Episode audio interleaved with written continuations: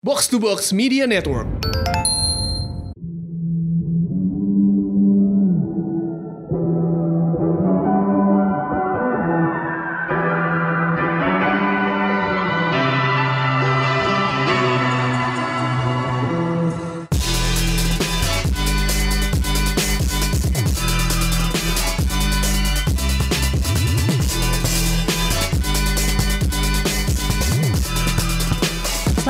Showbox Podcast. Eh, gue Lisa Dan gua Angga. dan hari ini kita akan membahas interview dengan Daniel Mananta dan Putra Matuta Ya, eh, Nah. dari film apa tuh? dari film A Man Called Ahok yang sudah 500 ribu penonton. Wih, tidak menyangka ya secepat itu. Selamat.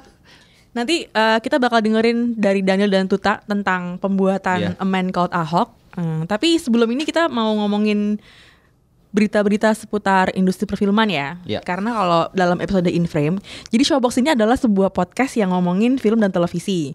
Kita terbit dua kali seminggu. Satu kita khusus ngebahas review-review film dan TV series. Dan satunya lagi karena semua host di Showbox ini jurnalis, jadi kita juga kita nih, Ci. iya, jadi kita juga ini, jadi kita juga ngasih kalian wawancara-wawancara dengan eh, orang-orang di industri perfilman Indonesia gitu. Iya, tanggung jawab kita juga sih. Cie, Betul. kayaknya. Beban gitu jadi ngomong gitu. Nah, tapi kali ini agak spesial nih untuk episode Iya, apa tuh yang spesial? beritanya karena kita nggak ngomongin berita-berita umum, tapi kita Hmm. akan khusus ngebahas soal Piala Citra, Festival Eh, Film Indonesia, ya nggak nggak? Tahun ini ya. Tahun ini yang keberapa nih, Nggak? Ke 38. 38 ya. Hampir gue lupa. Jadi ini udah 38 tahun dan Iya, dan tahun 38. ini em, tahun ini diketuai oleh Lukman Sardi Lukman ya. Sardi. Ketuanya baru untuk sampai tiga tahun ke depan. Eh, dan ketua penjuriannya adalah eh, Teh Teh Nia Teh Nia Dinata. Dinata. Kita datang ya ke malam eh, anugerah eh bukan malam nomina pengumuman nominasi. Pengumuman nominasi Mm-mm. di Lamoda Cafe di Iya, Plaza Indonesia. Plaza Indonesia. Itu suasananya enak ya, intim, maksudnya iya. akrab gitu, nggak terlalu nggak terlalu mewah, nggak terlalu Hmm, megah, tapi eh, oke lah ya gimana nggak menurut lo? Gua salah kostum datang ke sana. Tadi gua udah mikir aduh. Itu ada dress code-nya loh kak. Iya makanya gue pakai kaos. Orang disuruhnya dress code-nya pakai Sentuhan eh, Nusantara. Hmm. Indonesia, eh Nusantara. Gue pakai kaos Superman. Gimana? gue lupa tadinya. Tadi gue udah mikir apa nggak usah datang aja. Cuman gue disuruh datang sama publicistnya sama Lisa juga udah gue datang. Tapi beruntung sih gue datang gue bisa ngeliat gimana eh, intimnya pengumuman nominasi itu kan. Gue sih sangat terkesan dengan apa ya, apa atmosfer akrab yang ada di antara para filmmaker di di ruangan itu ya, gitu. Ada yang senior, ada yang junior banget kan, gitu. ada yang Iya. tengah-tengah gitu. Terus ketika misalnya ketika Martinolio diumumkan jadi dapat nominasi itu mereka dia Iya. pelukan sama Aryo Bayu gitu kayak Oh, iya? lo iya nggak gue ngeliat itu jadi apa suasananya tuh vibe-nya enak banget nggak Iya, menurut iya, gue iya. gitu jadi nggak apa ya nggak ada nggak ada jarak gitu ya Hmm. nggak ada jaraknya dan emang ramai banget jadi antara undangan eh, antara media undangan media undangan dari pihak industri juga dan dari host dan eh, guest-guest bintang tamunya juga eh, nggak ada jarak tuh cuman di paling cuma jaraknya cuma satu meter iya meter beda beda banget. wilayah duduk aja wilayah duduk aja Mm. sisanya ya itu akrab Nah, untuk tahun ini ada 22 kategori nominasi.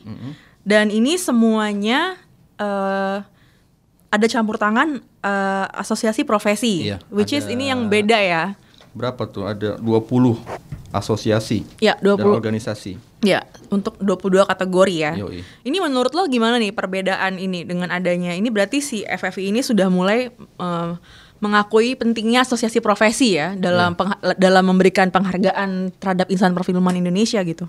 Ya sebenarnya ingat gue ya semenjak FF itu ada lagi tahun 2004 kalau nggak salah Eh, dan berjalan setiap tahun sampai akhir sampai tahun ini eh, mulai ada perubahan tuh sekitar tahun 2000 seingat gue FF itu tahun 2011 saat itu diketua, diketuai oleh kalau nggak salah masih Hikmat Darmawan itu udah melibatkan tuh as- eh, komite pemilihnya itu komite seleksinya itu dari kalangan-kalangan Profesi. profesi Hmm.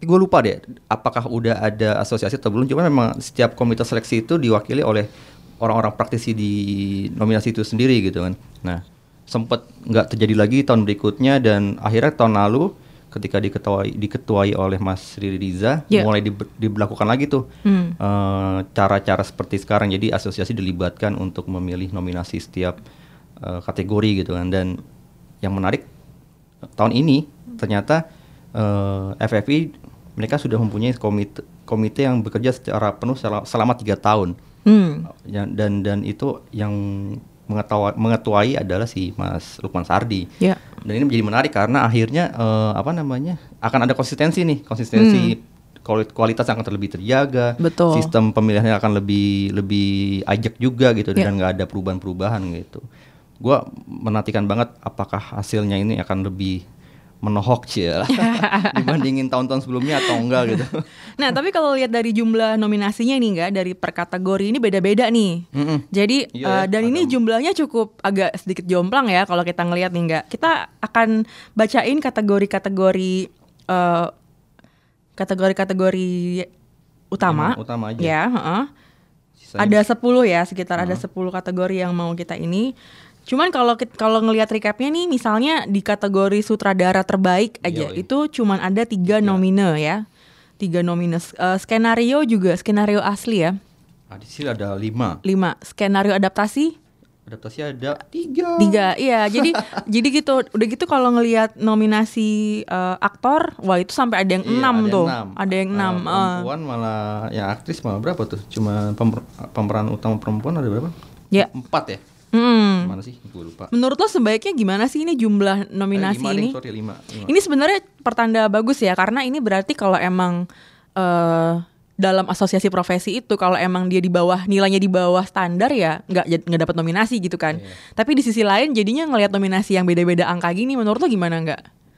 kelihatan nggak ya memang sih eh, cara dilihat di permukaan kelihatan kayak kok nggak konsisten sih ada yang lima ada yang Iya. empat ada yang tiga Apalagi ketika dijeber di layar gitu ya. iya kita jadi bertanya-tanya kan kok dia ada yang segini apakah Iya. nanti mungkin pertanyaan-pertanyaan paling awam adalah memang yang yang, yang diseleksi itu ada berapa sih jadi Hmm. yang kok yang kepilih cuma tiga jangan-jangan yang ke- yang diseleksi cuma nggak banyak gitu jadi yang kepilih cuma sedikit juga gitu Eh, tapi kemarin gua eh, nguping cil karena ada ada anak reporter yang wawancara dulu nguping aja sih Cil.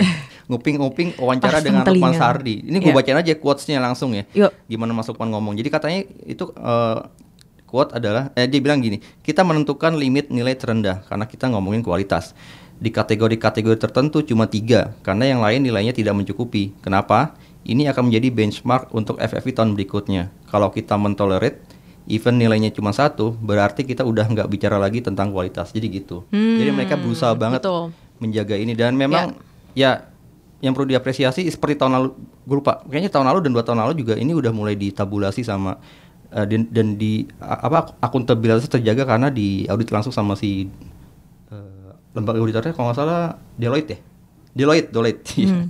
nah itu jadi lumayan terjaga lah Eh, dan ya kalau memang tujuannya seperti itu sih mungkin kita bukan mungkin harus kita apresiasi sih walaupun jumlah nominasi, nominasinya beda-beda dan lagi pula memang tiga film eh nominasi-nominasi yang masuk ya memang cukup Ya. kuat, kuat bukan cukup sangat kuat gitu kan kita semua udah nonton gue Malisa udah nonton jadi kita bisa me- bisa mengamini lah ini Betul. Jadi yang namanya FFI. penghargaan citra ini bukan cuman yang terkenal aja yang menang tapi memang karena mereka punya kemampuan ya bikin film yang emang teruji gitu ya enggak ya. Hmm. Nah, sekarang kita mau bacain dari mana nih enggak? Dari aktor dulu kali ya.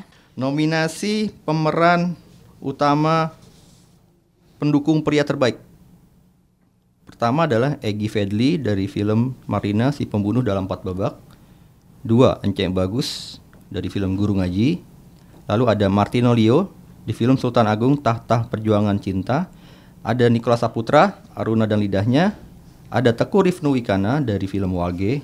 Dan Yoga Pratama, Marina si pembunuh dalam empat babak. Nah, Marlina dapat dua tuh ya langsung. Marina berdua. Oh iya. Eh, tapi emang dua bagus sih Yoga dan Egi. Yoga tuh pernah dapat citra Ya. di film 323 Cinta. Waduh. Di film Marina pun dia sampai nyanyi yang lagu yang ikonik yang Oh gue suka iya. terbayang-bayang tuh kalau habis nonton Marlina itu lagu itu emang bagus banget dia nyanyiin Dan itu katanya lagu lokal sana kan, Iya. seingat gue kan. Heeh, Iya, heeh. itu dan dia bisa nyanyi lagu itu ya. Oke, gue akan bacain eh, penduk aktor pendukung eh, perempuan. Oke, nominasi pemeran pendukung wanita terbaik. Satu Ayu Laksmi Sekala Niskala. Dua Dea Panendra Marlina si pembunuh dalam empat babak. Tiga Dewi Irawan ayat-ayat cinta dua. Empat Hana Al Rashid Aruna dan lidahnya. Lima Karina Suwandi sebelum iblis menjemput. 6 Ruth Marini, Wiro Sableng, Pendekar Kapak Maut, Naga Geni 212. Hmm. Padat. Menarik. Dewi Irawan menarik sih. Padat. Senior sih. Iya. Tapi ada Karina Suwandi lu nonton gak sih sebelum Iblis Menjemput? Nonton dong. Serem banget sih emang dia di situ ya. Dan tapi maksudnya gue di sini yang menarik eh, perhatian gue mungkin Hana ya.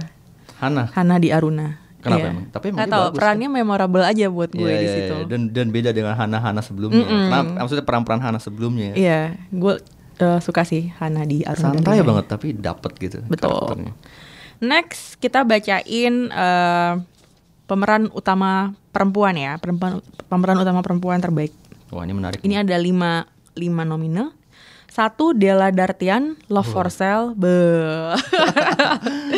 Dua bagus. Dian Sastrowardoyo, Aruna dan Lidahnya. lah ya, Dian lah ya. Tiga Marsha Timothy, Marlina si pembunuh dalam empat babak. Empat Prisia Nasution, lima. Lima Putri Ayudia di film Kafir. Siapa favorit lo nggak? Hmm, susah sih gue ada dua di situ yang gue jagoin antara si Marsha atau Dian. Hmm. Lo jangan cengar cengir lo, gue ngomong Dian lo. gue suka Della di Love for Sale walaupun menurut gue peran Della di film ini problematik banget tapi dia mainnya bagus di film Ini ini. misteriusnya dapet sih ya. iya, heeh, kan ngerasa agak apa ya, nggak one dimensional gitu. Iya, heeh. gue suka sih dengan dia di situ. Eh, itu ada trivia loh tentang Della. Gimana, Jadi gimana? dulu tahun FFV sebelum FFV tahun lalu, sebelum FFV tahun lalu gue wawancara, eh, sorry, wawancara Putri Marino. Ya, Dan itu berapa bulan kemudian diumumkan jadi eh, nominasi masuk jadi bagian nominasi film a- artis terbaik kan. Eh, dan tahun ini sebelum pengumuman nominasi kemarin, gue baru bulan sebelumnya wawancara Della Dartian. Ketika gue wawancara Della, ternyata si Della cerita gini, eh, iya aku kenal sama Putri. Putri kan teman emang teman dekat ternyata mereka dan, dan dia sama-sama mereka sama-sama jebolan eh, sebuah acara adventure di TV televisi yang terkenal itu. Oke. sesama satu sesa- satu Alumni apa, ya? satu orang Bali juga semuanya dan dan mereka saling ini film pertama mereka dua-duanya gitu. Jadi dan menariknya Putri Putri juga dapat nominasi dan langsung menang. Apakah dia lah akan menang? Cie, pertama jeng jeng jeng, drum roll. Angga next bacain nominasi pemeran utama pria terbaik. Wah ini nih. Itu juga ada pertama ada Adipati Dolken teman tapi menikah lalu ada Aryo Bayu Sultan Agung Tahta Perjuangan Cinta ada Gading Martin Love for Sale ada Iqbal Ramadan Dilan 1990 ada Oka Antara Aruna dan Lidahnya ada Vino G Bastian Krisye Hmm. mana jagoan lo list Gue di situ gading. Iya sih ya. Gading, Gading itu mengejutkan sih aktingnya di Love for Sale ya Itu luar biasa sih. Gua dia nggak di nyangka Love udah for Sale. kayak Iya, gitu. udah gue gading sih. gue antara Gading atau ini sih Aryo Bayu Nah, menurut gue apa yang terjadi di Arya Baru Sultan Agung tuh sama kayak Dani Mananta di Ahok karena eh, setengah filmnya itu memang did- didominasi oleh pemeran Sultan Agungnya kan ada tiga tuh kecil, Oh, remaja, kecil dan dewasa. Pak Ah, ya. Jadi menurut gue karena screen time-nya nggak sebanyak yang gue expect ya, jadinya agak-agak eh, gitu. hmm Bagus sih dia di situ, cuman Iya, iya, iya. kayak gitu sih per- pertimbangan gue ya. Porsi ya. Heeh. Dan ketika ngeliat Gading di Love for Sale sih ya, wow. Ya, kayak Gading mengejutkan sih itu. Oke next kita bacain apa nggak? Editor. Editor terbaik, penyunting gambar terbaik. Ya. Penyunting gambar. Bahasa Indonesia yang baik dan benar. Penyunting gambar terbaik. Ada lima nih. Satu, Cesa David Lukmansyah, Hujan Bulan Juni. Senior. Dua, Dinda Amanda dan Dwi Agus Purwanto, Skala Niskala. Tiga, ada Kelvin Nugroho, Marlina Pembunuh Empat Babak. Empat, ada Teguh Raharjo, Sebelum Iblis Menjemput. Lima, ada W. Ihwan Diardono, Aruna dan Lidahnya. Kalau dari segi film nggak, gimana nggak? Favorit lo nggak? Ada Hujan Bulan Juni, Skala Niskala, Marlina, Sebelum Iblis, dan Aruna. Skala kali ya menang ya. Ya, ya kan? Ya kuat ya nggak tahu ya, cuman menurut gue yang paling kuat itu sekarang ini skala. Nggak tahu Lisa, Lisa gimana Lisa? gue juga milih Skala Niskala karena menurut gue materinya heavy banget buat Iya, iya. diedit dengan eh, sampai smooth kayak gitu. Sama Aruna sebenarnya tuh lumayan padat sih. Maksudnya dengan materi gambar harus menyeimbangkan antara karakter manusia dan makanan dan perjalanan itu lumayan heavy. Cuman kayaknya skala ini skala ya paling kuat deh. Semoga kita benar ya. Kalau salah ya jangan salahin kita. Kita hanya berkomentar. Next, eh, bacain DOP DOP. Kali ini gue akan bacain nomina nominasi pengarah sinematografi terbaiknya. Nomine-nominenya adalah Anggi Friska dari film Skala Niskala. Ada juga Batara Gumpar sebelum iblis menjemput. Lalu ada Hani Pradigya film Wage. Ada juga Ipung Rahmat Saiful di film Wiro Sableng Pendekat Kapak Maut Naga Geni 212. Terakhir ada Yunus Pasolang dari film Marina si pembunuh dalam empat babak. Mantul. Anjir bagus-bagus semua sih ini. Gua nggak tahu deh. Lo siapa lo? Itu agak berat sih. Iya kan? Gue selalu suka karya-karya Mas Ipung, tapi itu gila sih di, di situ. Yunus juga bagus loh Bang Yunus. Iya. Anggi Friska juga bagus. Batara Nah, Gumpar juga bagus.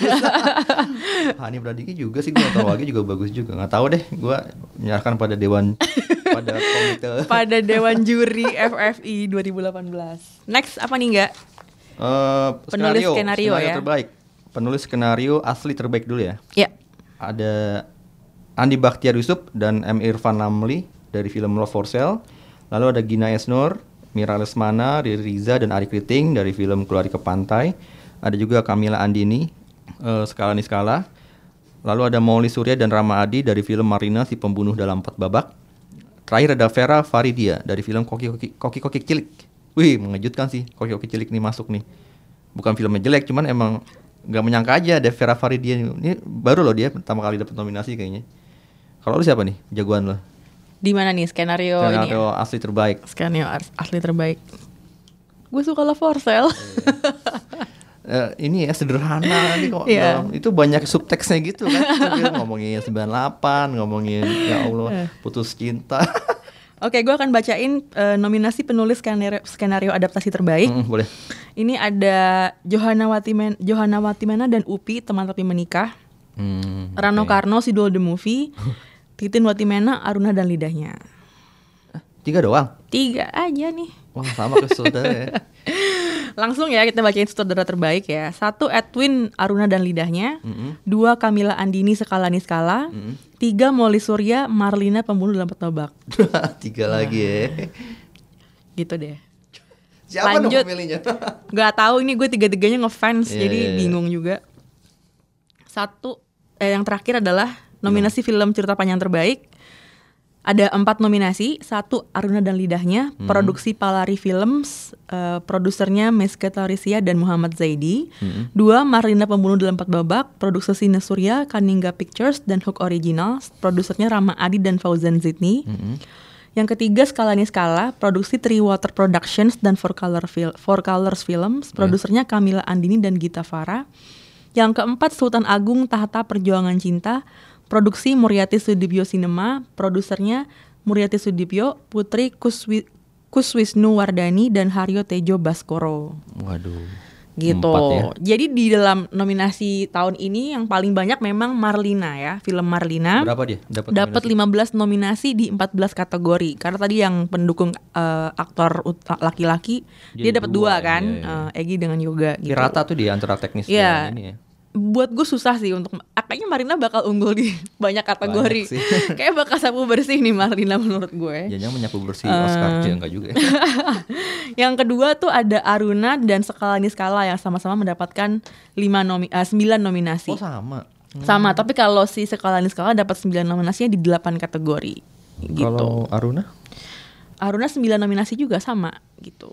Yang yang yang terbanyak keempat adalah Wiro Sableng dapat 8 nominasi dan Sultan Agung dapat 7 nominasi gitu enggak. Jadi kita akan serahkan nih ke 135 juri dari industri film, dari apa ada juga jurnalis senior gitu ya. Hmm. Untuk akan nilai semua nomine-nomine yang eh, ada di FFI tahun ini. Nomine terbanyak tahu nggak siapa enggak? Enggak. Ada dua nih. Kamila Andini cie, sebagai produser, sutradara, skenario ya. dan penulis skenario asli. Lalu ada juga nih Franz Paat. Mau tiga dia. Iya, kalau kalau kalau Kamila dapat tiga nominasi tiga Aha. kategori kan. Kalau Franz dapat tiga nominasi satu kategori. Jadi kalau dia nggak menang beda-beda agak-agak. Jadi Franz Paat itu dapat penata artistik terbaik di film Wage, Kafir dan Marlina. Waduh. Gitu. Ya, jadi kans menangnya eh, Mas Frans lebih lebih gede ya, Gede ya, gede gitu. ya. Gitu sekian dari kita ngebahas eh, FFI FFI 2018. Kita bakal nonton ya enggak? Tanggal berapa itu? masih belum diumumin, tapi bulan Desember Iya, bulan awal. Desember awal ya. Iya. Biasanya sih hari Sabtu malam. Sabtu malam Dan ya. Dengar-dengar sih di Jakarta, jadi nggak di luar kota lagi gitu. Jadi kita ucapin good luck buat semua nominasi, selamat dapat nominasi. dapat hasil yang terbaik. Yes. Dapat piala citra yang dilapisi emas itu. Amin. Enggak, sebelumnya eh, kita mau ngobrol dulu nih kenapa sih kita wawancara Daniel sama Tuta gitu ya. Kenapa ya, Cie? Daniel Mananta kan tadinya eh, di- lebih dikenal di masyarakat sebagai VJ, lalu dia banyak jadi host di acara televisi acara televisi besar gitu kan. Dan tapi dari film sebenarnya dia belum banyak ya. Terkali dia terkenal banget di filmnya Rumah Darahnya Mo Brothers, Kimo Stambul dan si Timo Cahyanto tahun 2010. Dia sebagai Jimmy waktu itu. eh, kalau ke teman-teman inget dia dibunuh dengan sadis sih pokoknya gua gua nggak mau ingat-ingat No deh itu. mercy. Cuma sebentar tapi Yeah. lumayan signifikan lah perannya Yeah. di situ. Tapi dia juga pernah jadi produser eksekutif dalam film Killers 2014 itu film Yeah. Nemo Brothers juga yang dibintangi oleh Oka dan Kazuki Kitamura. Hmm. Eh, dan menariknya tahun ini kenapa kita angkat em, Daniel Mananta untuk jadi narasumber di acara kita karena di, di podcast kita karena dia menjadi Ahok Basuki Cahayapurnama ya. Pemeran ini adalah peran pemeran utama Peran utama pertama- pertamanya Iya, Daniel. Daniel kan, Iya. dan- dan langsung Ahok ya, Ahok sosok gitu, yang berat gitu kan. eh, ada di pikiran banyak Iya, orang gitu yang semua ya orang ini, tahu. ya. Mm-mm, Ya, gitu. makanya ini kita anggap penting lah, signifikan Iya. gitu. Di interview ini kita ngomongin ya maksudnya gimana cara dia meresapi peran jadi Ahok sampai teknik suaranya, Suaranya. sampai bisa serak gitu gimana gitu ya. Gestur-gesturnya Tapi yang paling menyentuh gue sih ketika dia ngomongin soal bokapnya. Oh iya dia, dia ngebongkar sedikit tuh Cia. heeh. jadi silakan didengerin aja Daniel aja. ngomong apa. Seru kok Cia. ya, selamat mendengarkan. Selamat mendengarkan.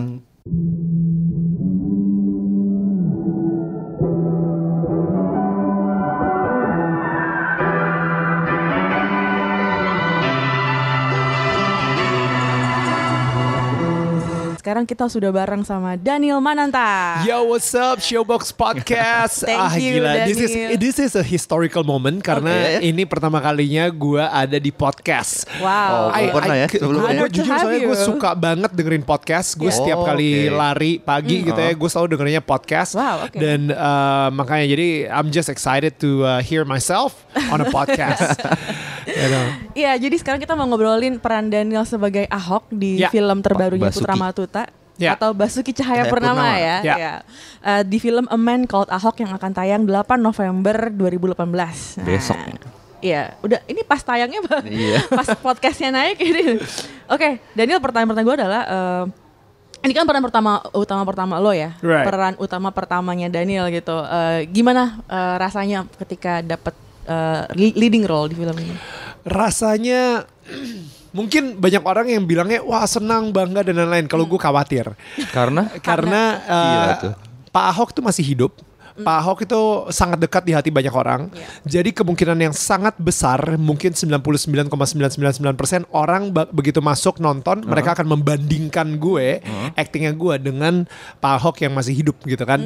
Nah jadi em, gue khawatir banget em, apakah gue bisa menjalani peran ini atau enggak. Tapi em, setelah banyak berkonsultasi, banyak doa, banyak ngobrol sama manajer gue dan lain-lain gitu ya, eh, akhirnya gue merasa sangat dikuatkan banget karena mereka bilang kayak ya kalau emang ini di jalannya Tuhan gitu ya, ya lo yang namanya eh, pasti bisa lah, pasti bisa. If if God wants you to do it, you know you'll be able to do it gitu. Dan dan gue nggak ngira banget kalau misalnya ternyata em, dari sutradaranya percaya kalau misalnya gue bisa dari produsernya percaya kalau gue bisa dari manajer gue percaya kalau gue bisa masa gue nggak percaya kalau gue bisa? You know what I mean? Like Yeah, akhirnya yeah. dari situ gue yang benar-benar oke you know what God if this is your plan then I'm just gonna do it. Dan akhirnya here I am gitu kan.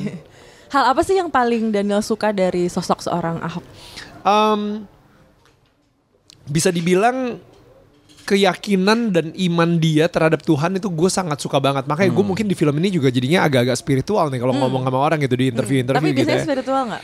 Biasanya sendiri sebenarnya ya oke lah ya gitu ya. Tapi maksudnya sekarang ini jadi ekstra gitu karena gue ngeliat uh, Pak Ahok ini uh, kenapa dia sangat yakin kalau ngomong? Kenapa dia uh, berani ngomong Ya. ke orang-orang yang mungkin itu adalah pendapat yang tidak populer gitu? Kenapa dia berani? Kenapa dia ngerasa dia punya bobot itu gitu? Dari mana kekuatannya dia? Dan ternyata itu adalah keyakinan dan uh, imannya dia terhadap Tuhan gitu. Karena uh, gue sempat nonton kayak ada beberapa interview dia, dia bilang dia selalu bilang kayak gini, kalau misalnya Tuhan berpihak sama gue, ya ngapain gue takut sama orang-orang? Dia Iya. selalu bilang kayak gitu dan gue yang iya bener juga dan itu akhirnya merubah gue juga sih Uh, sehingga akhirnya gue juga uh, lumayan berani ngomong juga gitu ke- sama orang gitu ya biarpun kadang-kadang itu adalah pendapat yang tidak populer.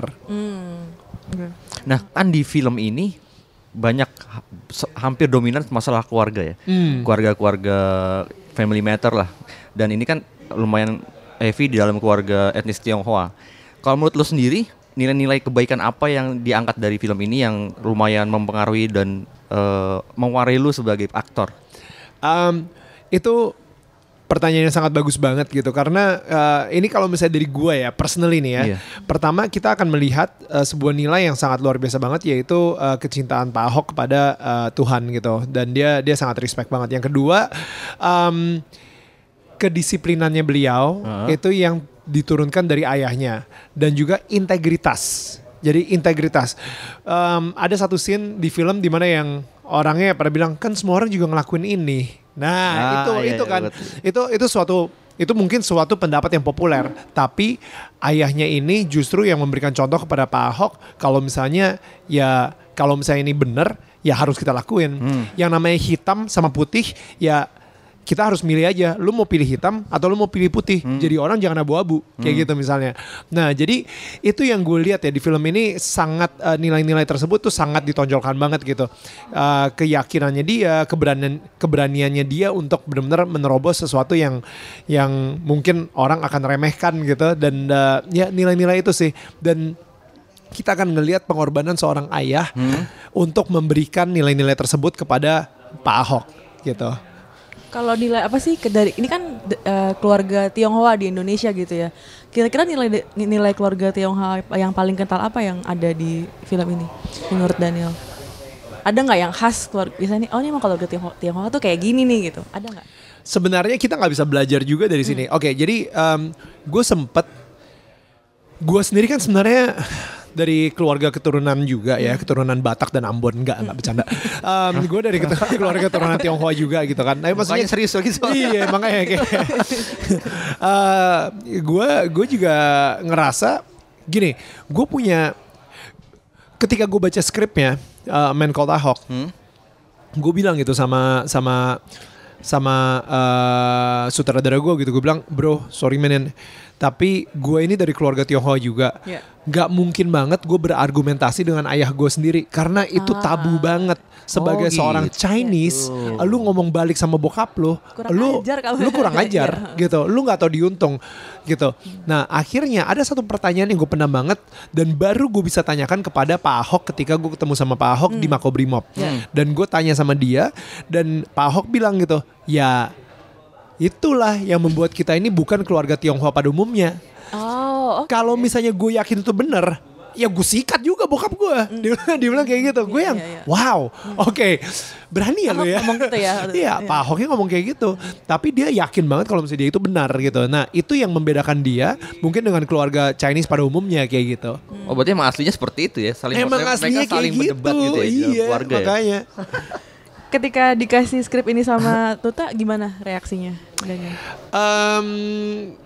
gue nangis sih. Gue pas Oh ya? pas baca skripnya, gue baca full, gue nangis. Ada satu scene yang benar-benar menyentuh gue banget karena itu ada ada mungkin em, ada hubungannya dengan ayah gue sendiri dan Oh, dan ya. gue gitu. Jadi jadi itu benar-benar kayak bikin gue sempet Iya, gue juga nonton. terharu. Oh lu udah nonton ya? Udah Kemarin kan kita kemarin. Udah sempet nonton ya? Oke Iya, oke. sempat Jadi itu nonton terus emang father and son banget ya. Itu Betul. banget sih. Iya. Kayak Kita kan jarang ngelihat film-film yang mengait apa namanya hubungan dengan ayah dan anak kan. Ya, kalau misalnya di luar tuh kayak mungkin eh, banyak gitu ya soal you know pursuit of happiness misalnya Iya. Will Smith gitu kan. Itu Kalau di- kayaknya banyak banget itu banyak. soal Kalau di ayah dan kurang. anak gitu. Cuman kalau di sini kayaknya emang nggak terlalu banyak ya. Iya. Hmm, gitu.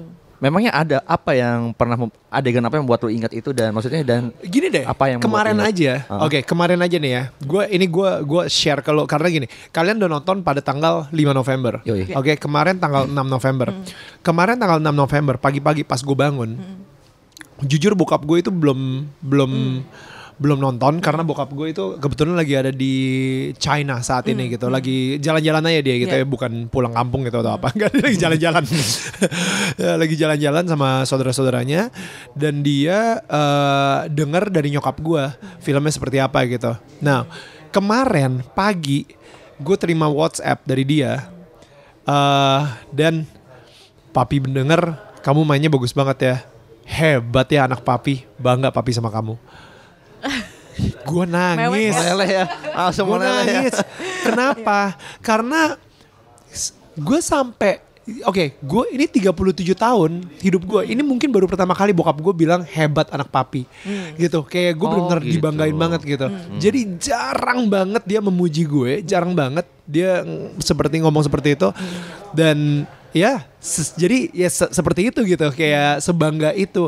Dan mungkin kalau misalnya lu lihat di film ini, emang Pak Ahok sendiri tuh berusaha banget untuk mendapatkan approval dari ayahnya Iya, gitu. iya, iya. Sampai pada saat terakhir pun juga ayahnya masih ngedaprat dia, udah banyak utang loh kayak gitu kan. Jadi kayak, banyak utang. elah.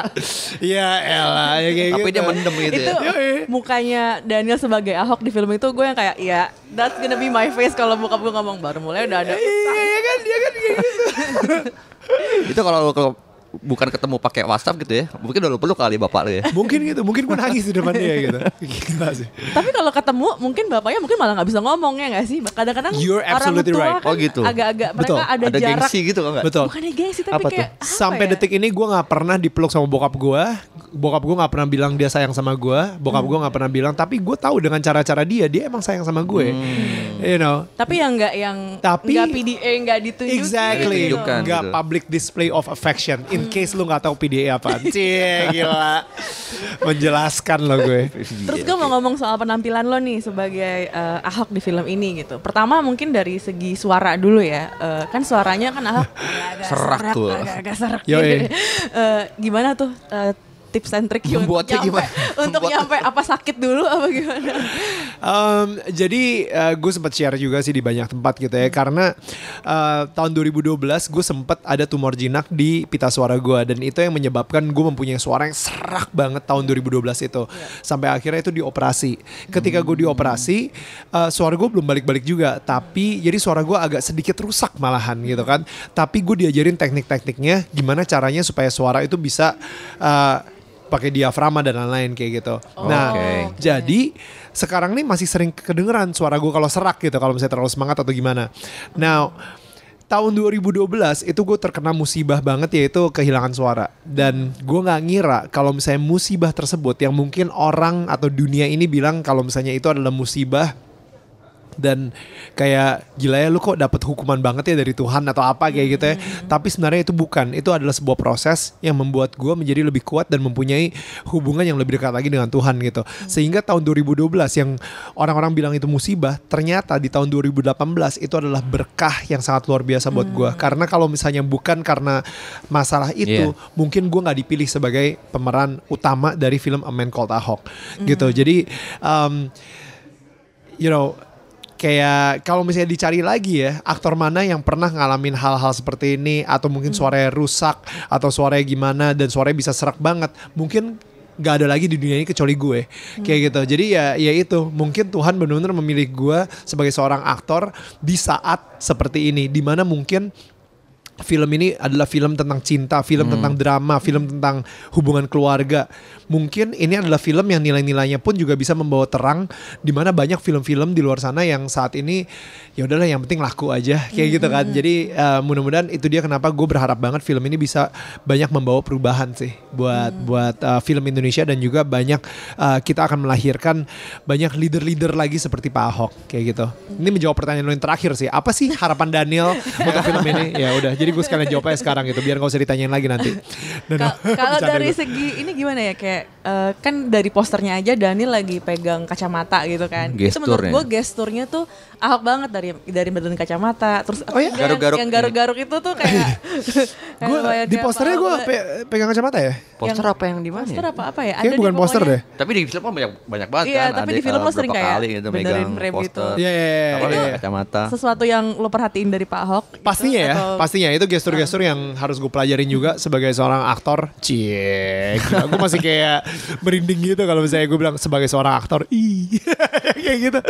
Tapi ya uh, itu yang harus dipelajarin. um, uh, dan dan trik-trik itu yang membuat orang semakin percaya kalau misalnya dia lagi nonton Pak Ahok bukan Daniel Mananta. Hmm. Terutama juga kayak misalnya dari dari badannya juga pakai ini ya, pakai Bodysuit. Bodysuit ya. Iya. Yang di Itu akhir-akhir kan ada Katanya kata harus buncit. ngegemukin badan Iya. atau gimana? Oh iya. Gue sekalian gemukin badan juga, tapi sebenarnya gemukin badannya itu bukan ke perut, tapi lebih ke muka. Jadi uh, pipi gue lebih tembem dan mungkin ketika gue nunduk begini ini lagi ada double chinnya gitu. Oh. Gitu. Sekarang ini badan gue udah udah six pack lagi ya, sorry. Sayang Just saying ini. guys, sorry guys. Syutingnya kapan? Kalian boleh megang kalau misalnya nggak percaya. Lisa mungkin. Itu nanti off the record. Off the record aja ya. Syutingnya gimana, kapan sih ini? Syutingnya sebenarnya bulan April ya. Eh, I think bulan Maret, April gitu udah kelar kayak gitu. Aku satu ada satu pertanyaan lagi sih Iya. tentang kalau kita bicara tentang Ahok kan pas mustahil lah kita nggak ngomongin tentang sikap politik dia, Iya. gimana lingkungan politik dia membentuk dia dan perkembangan politik yang membuat dia seperti Ahok seperti dia sekarang. Nah, ketika lu riset dan akhirnya menjadi Ahok ketika syuting, pengaruh itu ada gak sih ke lu? Pengaruh Untuk apa menjadi pengaruh lingkungan politiknya dia, sikap-sikap politik dia itu mener- buat membuat lu menerjemahkan acting sebagai Ahok. Mungkin kalau misalnya dari dulu nih gue sangat neutral. You know, dari segi politik gitu ya. Ketika ketika gue ditanya, "Nil, lu bakal coblos siapa?" Even sama wartawan, even sama temen. Gitu ya, lu bakal coblos siapa? Gue selalu bilang, seingat gue, ketika gue belajar di SD, pemilu itu luber. Cie, Rahasia ya. Yo, ya. R itu rahasia bro, gue gituin kan. Jadi literally gue bukan orang yang suka ngepost di Instagram atau mungkin di tweet atau di mana pun juga soal siapa yang akan gue pilih. Dan gue nggak ganti profile picture gue dengan no- angka berapa gitu. Jadi intinya sih gue sangat sangat political neutral dan itu em, sampai sekarang ini setelah gue bermain sebagai eh, Pak Ahok sekalipun, gue tetap political neutral. Gue membela apa yang terbaik untuk Indonesia. Jadi sekarang ini adalah kalau misalnya siapa pun pemimpin gue, tetap gue akan memilih dan mensupport pemimpin gue. Kayak gitu. Jadi apakah itu Pak Jokowi saat ini dan Pak Anies yang menjadi gubernur, mereka adalah pemimpin gue dan gue akan tunduk kepada aturan-aturan yang sudah diset oleh pemimpin gue. Bukan tiba-tiba karena gue uh, sekarang main pak sebagai Pak Ahok, tiba-tiba gue kayak sok-sok idealis dan dan you Jadi know uh, politikus jadi misalnya. politikus mendadak gitu. Jadi kadang-kadang setelah gue main film Amen Called Ahok ini, ada beberapa wartawan yang mulai nanyain soal pertanyaan politik. Oh, iya. Dan jujur gue langsung bilang, Mbak, saya ingetin aja, saya seorang entertainer, saya bukan seorang politikus. Tapi kalau Mbak nanya-nanya pertanyaan seperti ini, berarti saya lumayan meyakinkan dong bermain sebagai politikus. Acting saya oke dong, saya gitu. Kayak gitu sih jadinya sih. Emang oke kok, emang oke. Makasih banyak, thank you. Dan Manata thank you banget Thank udah you. Thank you so much guys. Thank you so much. Gila ini gue seneng banget gue. Ini pertama kali gue podcast. Jadi gue it's, it's truly an honor. Seriously guys. Thank you so much. Thank you so Kita juga much. thank you. Bye. Alright, bye guys. Bye.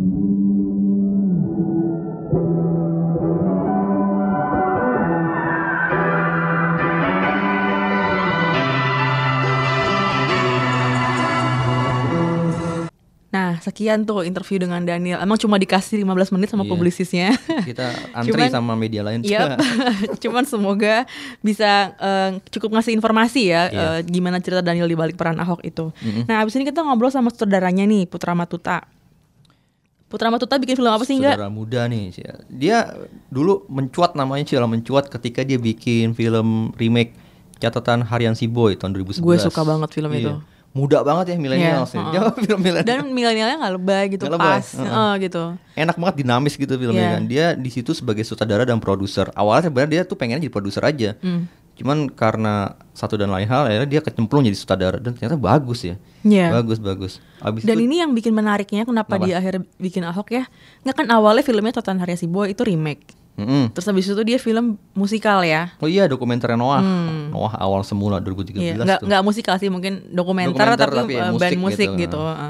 Nah terus habis itu dia ke project Ahok gitu kan, makanya kita pengen Hmm. banget ngobrol sama Tuta untuk tahu kok bisa tiba-tiba ngerjain biopik yang maksud gue masif lah ya secara eh, Hmm. Gede gitu secara kan. kontennya gitu. Dan figurnya nggak bukan figur yang kecil gitu, figur Iya. yang besar. Dan Tuta di sini juga ngomongin apa ya? Maksudnya kita juga nanya eh, ada kegelisahan politik nggak ya buat seorang Tuta dalam mengerjakan project eh, A Man Called Ahok ini, gitu. Jadi silakan dengerin interview Lisa dan Angga ke Putrama Tuta. baik.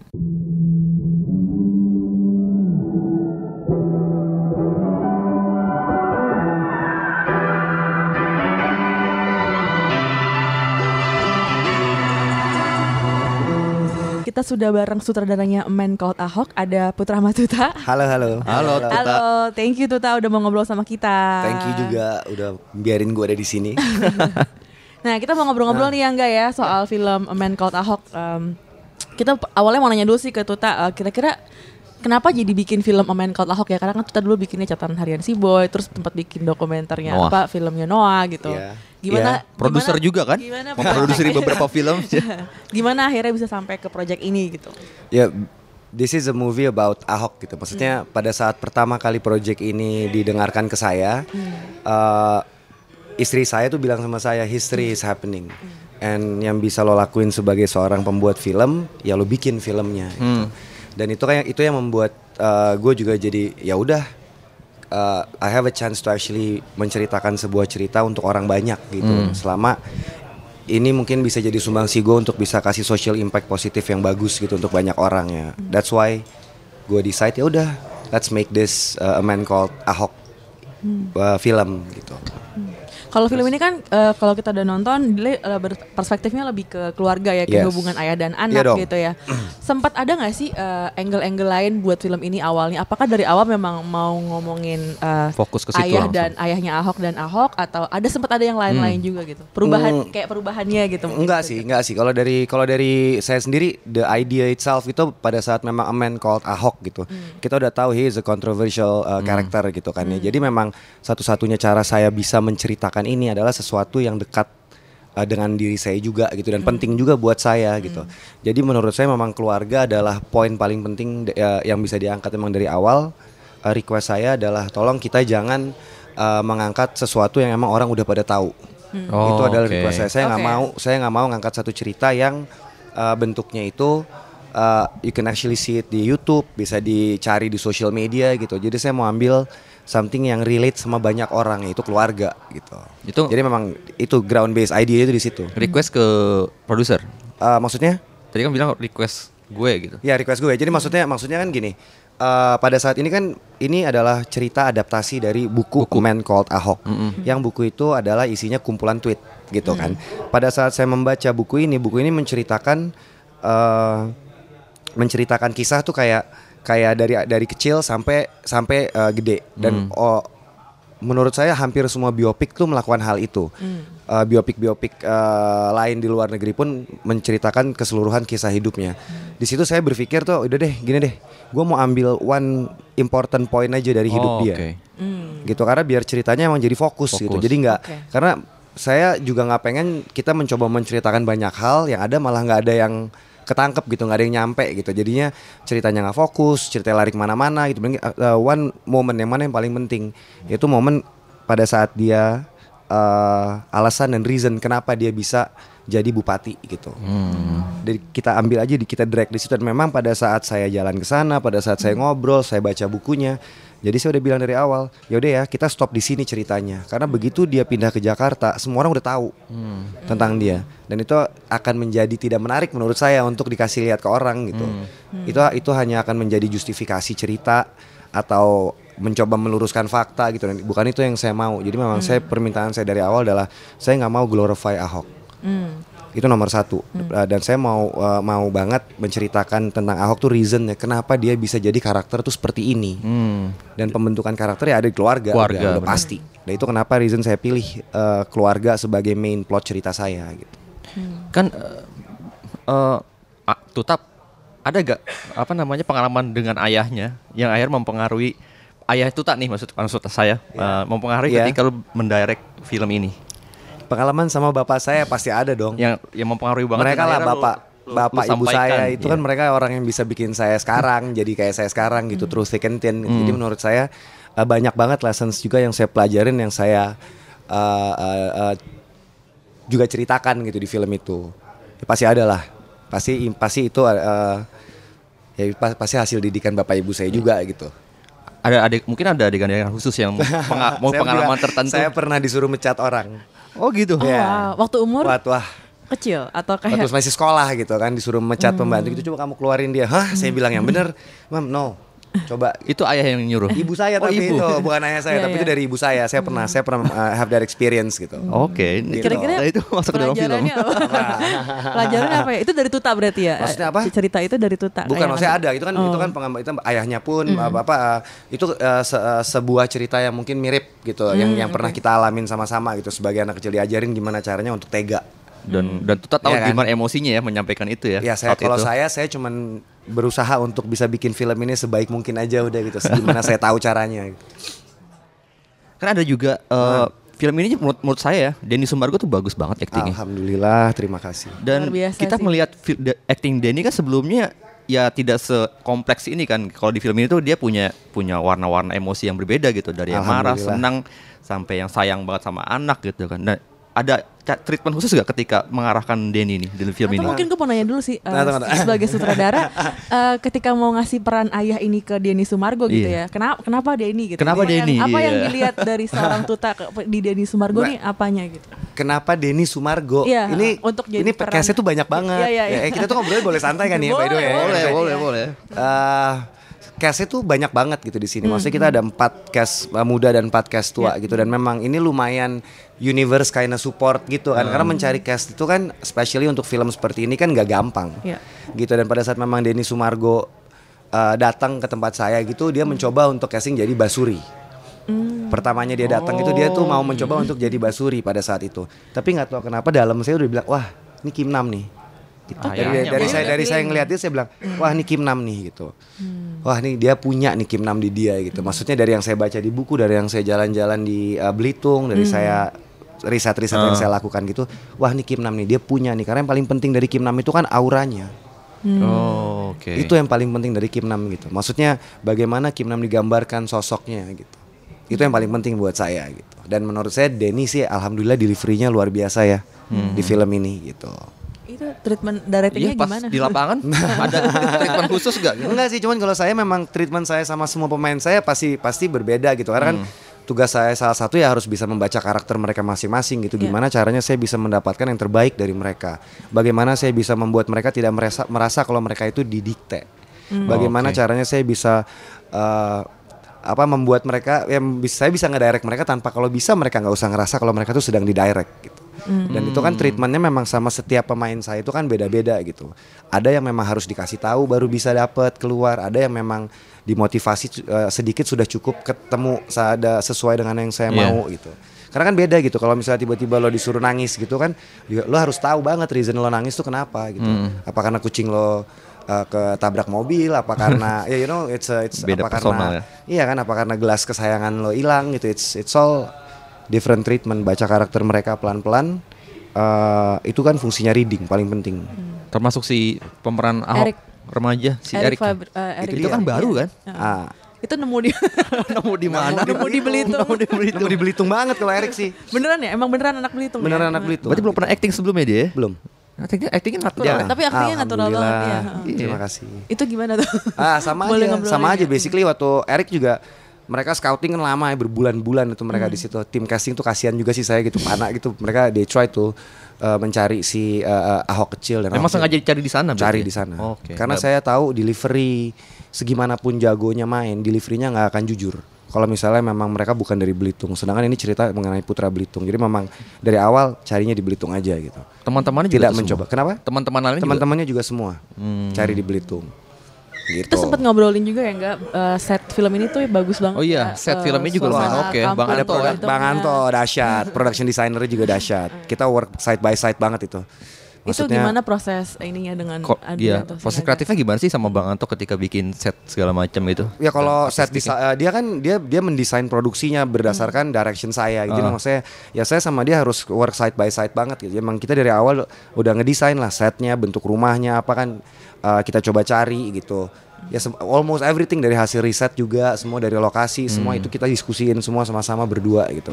Tapi memang emang dia emang it's keren banget sih kan set desainnya kan. Pas pertama kali saya masuk ke dalam rumah tuh saya langsung wow. Iya. Iya. Set rumahnya tuh pasti Belitung. Wah gila. Boleh loh bang, boleh loh. Emang Apa pendapat eh, Tuta tentang Belitung sendiri ketika sudah riset ke sana segala Panas. macam? Sebelum belum pernah. Apa? Sebelum ini belum pernah. Oh, udah pernah. Pernah, tapi maksudnya untuk untuk pada saat saya tinggal di sana. Selama gitu ya. Tapi bagus banget kan itu tempat.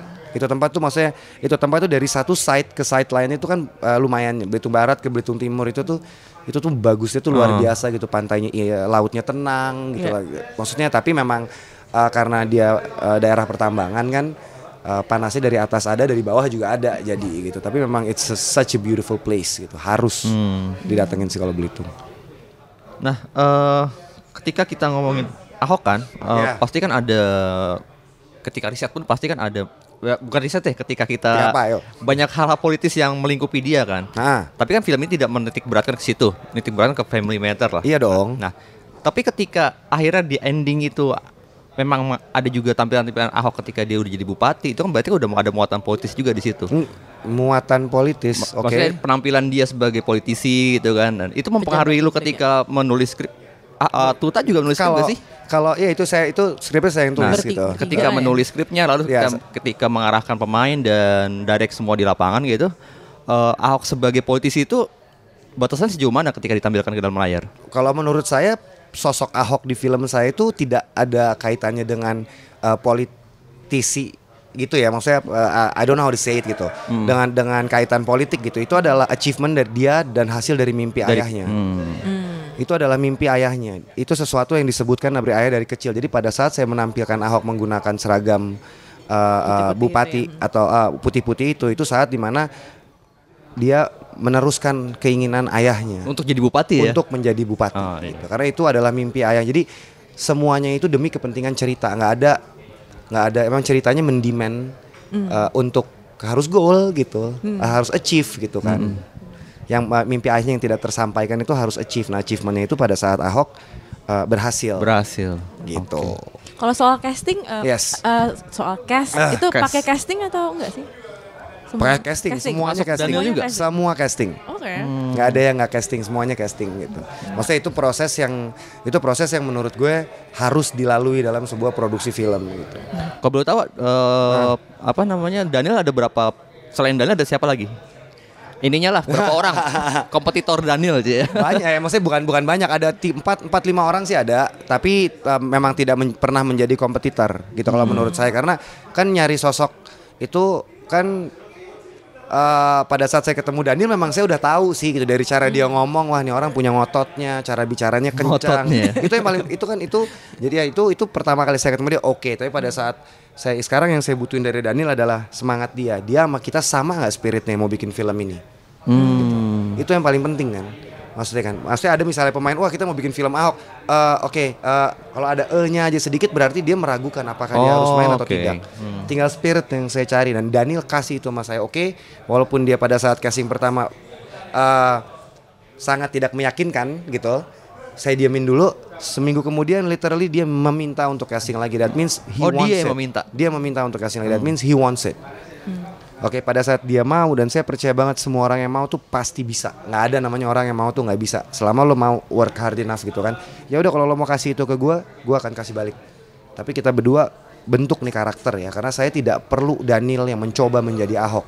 Saya Oke. perlu saya perlu sosok yang kalau udah datang itu orang udah believe kalau itu adalah Ahok. Ahok. Dan itu perlu hard work, saya bilang. Karena kalau misalnya saya punya pemain film sejago apa pun tapi nggak ada dedikasi itu, saya rasa saya nggak akan bisa achieve apa yang bisa kita ditonton sekarang gitu. Hmm, hmm, hmm. Salah nggak gue? Enggak, enggak, enggak salah. Bagus itu. Semuanya ngedengerinnya gini kita gitu jadi. mikir gitu karena kan tadi baru ngobrol sama Daniel juga Iya. gitu dia apa ada proses Salah ada proses enggak Beda, enggak omongannya beda. enggak Enggak, bukan masalah beda dan sama. masalah beda atau enggak Tapi memang ini saling melengkapi aja Saling jadinya kan. aja Oh ternyata, kan kalau Iya. kan alhamdulillah. Ternyata kita soulmate. Iya. ternyata kita soulmate. Gitu.